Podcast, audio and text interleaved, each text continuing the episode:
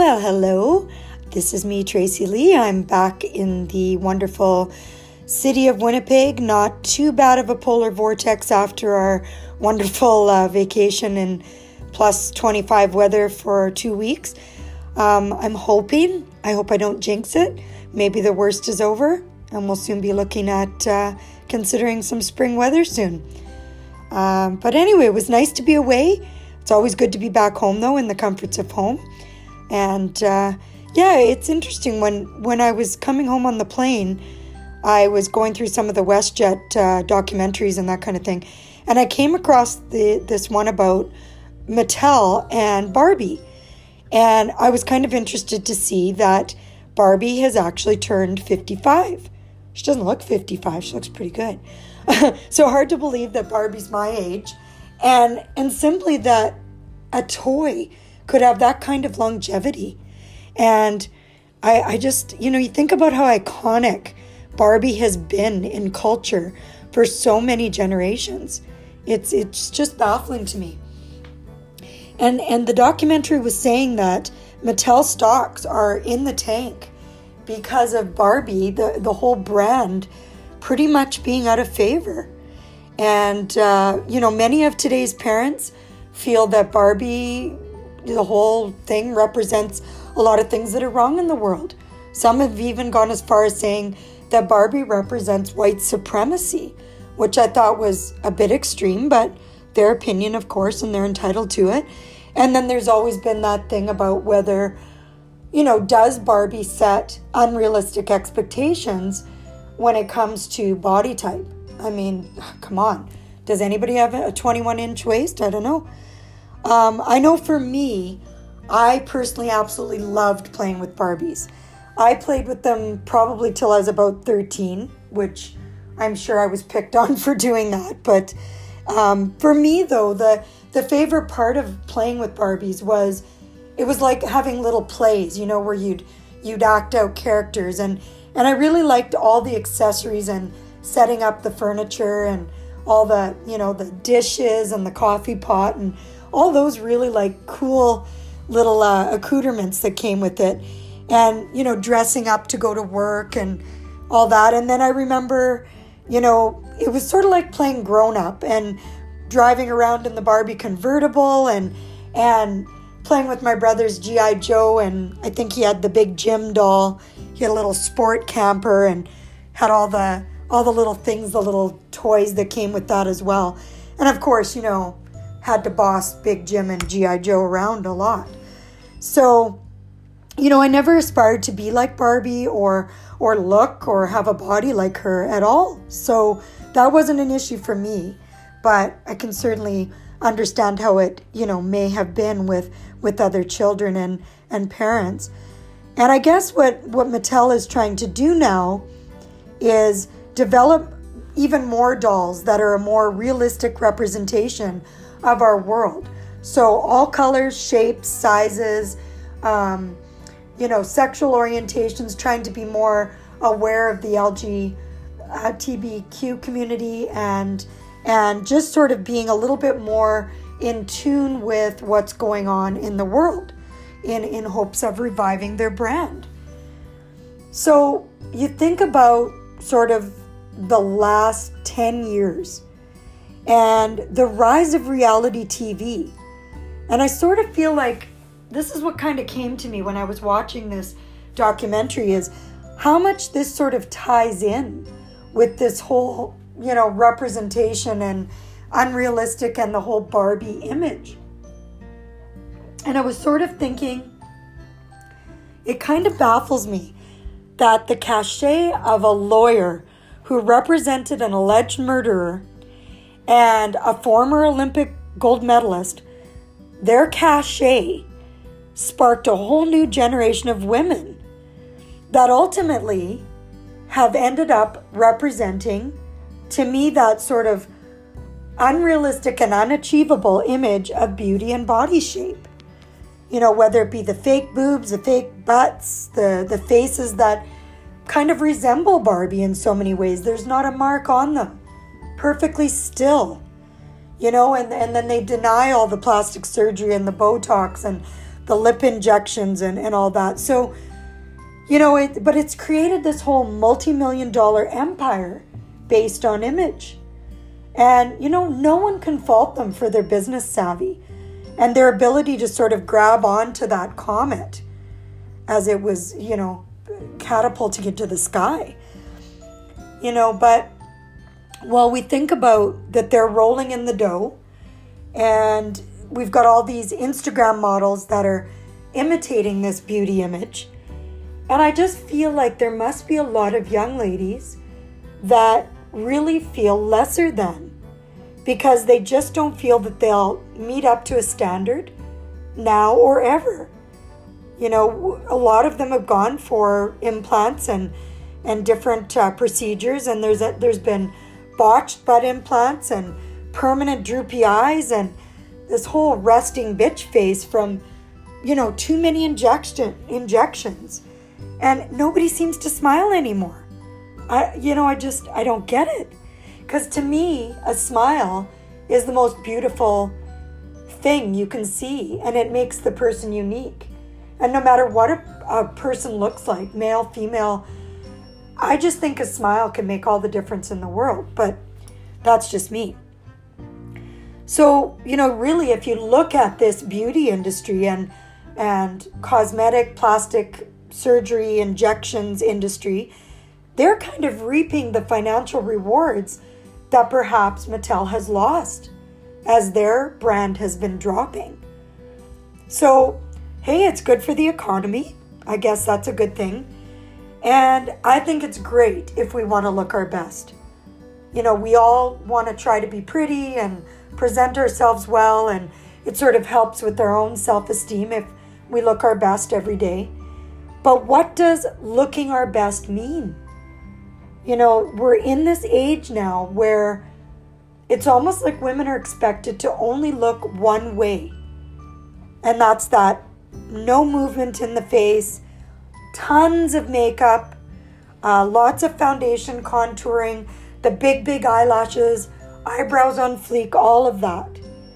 And I know that's there's always been sort of this image there in society for as long as images have been around. You know, whether it was, you know, the voluptuousness of Marilyn Monroe or that sort of skinny heroin chic of Kate Moss. But now it's on our screens 24 7, it's available. And it's fed to us to such a degree that do we start to believe that we all have to look the same to be deemed beautiful and to be loved and accepted?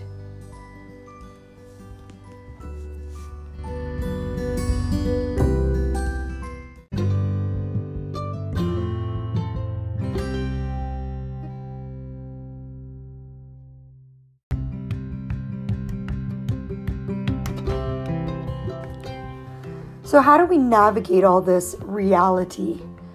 You know, look, I grew up in a time where red hair and freckles was considered the ultimate ugly. I was bullied, picked on, rocks thrown at me, beaten up, you name it. I remember dog treats being taped to my locker by nasty boys in grade 8 or 9, whatever it was. You know, not being invited to the latest Mean Girls birthday party and and they'd come right up and say, You know why you're not invited? Because you're too ugly. You know, like just horrible behavior. So I've sort of lived with that. You know, you're not good enough. You're not cute enough. You don't fit in. As a matter of fact, nobody likes you. I remember one girl, you know, calling me in grade nine and saying, We took a survey while you were off sick and nobody in the class likes you. Who does that? Um, you know, unfortunately, that stuff still goes on today, and if not worse, because of social media.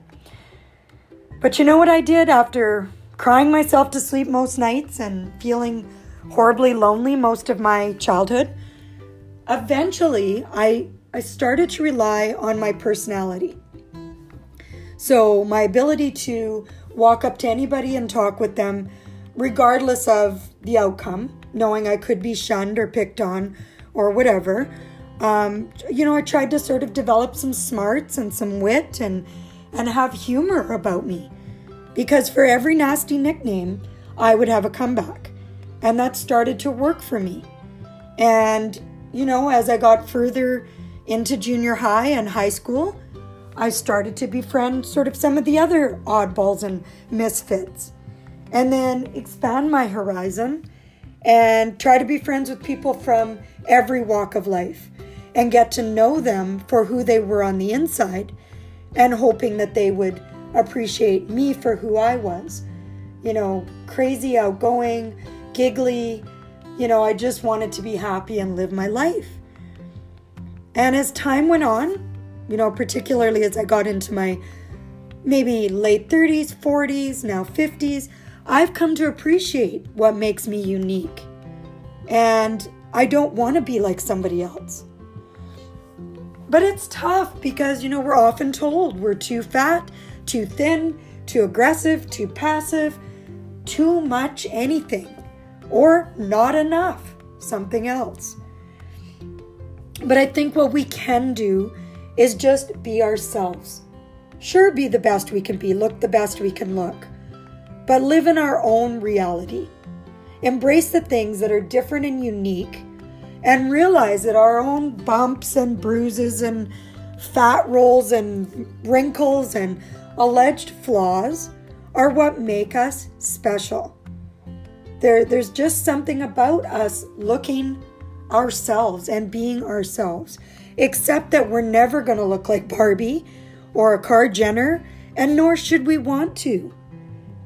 You know, they go through their own trials and tribulations, no matter how perfect their image may be, no matter how much plastic surgery or makeup or implants, they're still having their own garbage. Cheated on, marital breakups, you know, that doesn't fix everything. It doesn't make our life per- perfect at all. And I think really the trials and tribulations we've been through in our life really do better define us than the highlight rule of, of our good times or highlight reel of our good times on Facebook and Instagram. You know, we all do that. I mean, we want to have those good photos and we all use filters, you know. I can't lie, we all do it and we want to look pretty and we want to look good to people. But I think that we really need to do more of that, being open and showing people that we've go through tough times, that we have them, and show support to people that are going through them and show them that we can slog through and come out, whether it was that we went through a weight loss journey or you know, we did something on the inside that made us feel better on the outside. And just strive to be something more sustainable, whether it's being the best at whatever field we choose for our careers, being a good friend, a good partner, good daughter, sister, mother, whatever our roles are, and be there for those who need us. And most of all, be there for ourselves. Keep that inner voice to a minimum Remind ourselves that we are good enough. Display our character and our smarts and our humor when we need it most. Because honestly, at the end of the day, all the plastic, the injections, the butt implants, all of that stuff, it's not going to buy self esteem. It's not going to make our lives more fulfilled. I think only loving ourselves and our wonderful uniqueness can. You know, the saying is comparison is the thief of joy. And I agree with that. There's always going to be someone prettier, skinnier, funnier, smarter, richer in the world, but there'll only be one you. So let's keep social media in perspective. Otherwise, we are going to lose sight of the crucial stuff that really matters.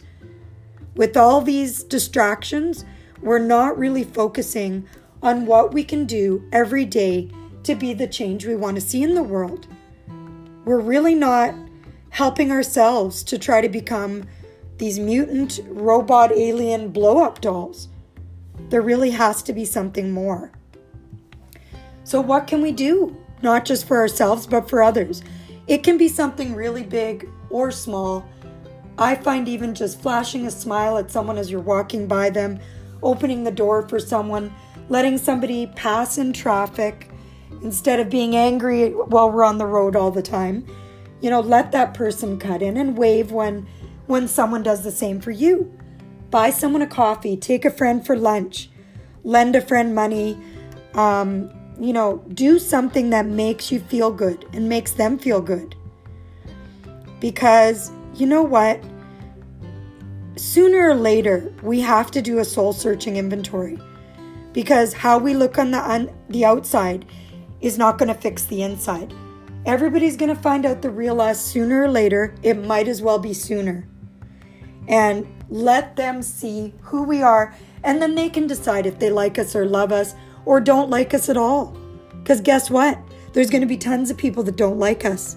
So be it. We might not like them either. Big deal. We'll carry on. We have the power to make our own reality, whatever that looks like. So let's take it to the next level, thinking how we can de- define ourselves and the world around us by something more than just what we see on our screens. I think it'll make us better people. So, till next time, I'm Tracy Lee. Thank you for listening to Life or Something Like It, and I look forward to next time. Take care.